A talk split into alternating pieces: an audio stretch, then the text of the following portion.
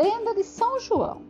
Dizem que Isabel era muito amiga de Maria e por isso costumavam visitar-se. Uma tarde, Isabel foi à casa de Maria e aproveitou para contar-lhe que dentro de algum tempo iria nascer seu filho, que se chamaria João Batista. Maria então perguntou-lhe: Como saberei do nascimento do garoto?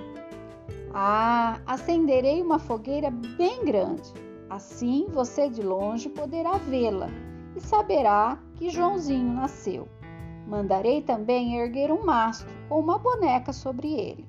Isabel cumpriu a promessa.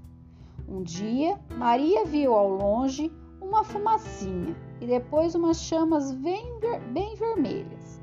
Dirigiu-se para a casa de Isabel e encontrou o menino João Batista. Isso aconteceu no dia 24 de junho. Começou assim a ser festejado São João, com mastro e fogueiras e outras bonitas como foguetes, balões e danças.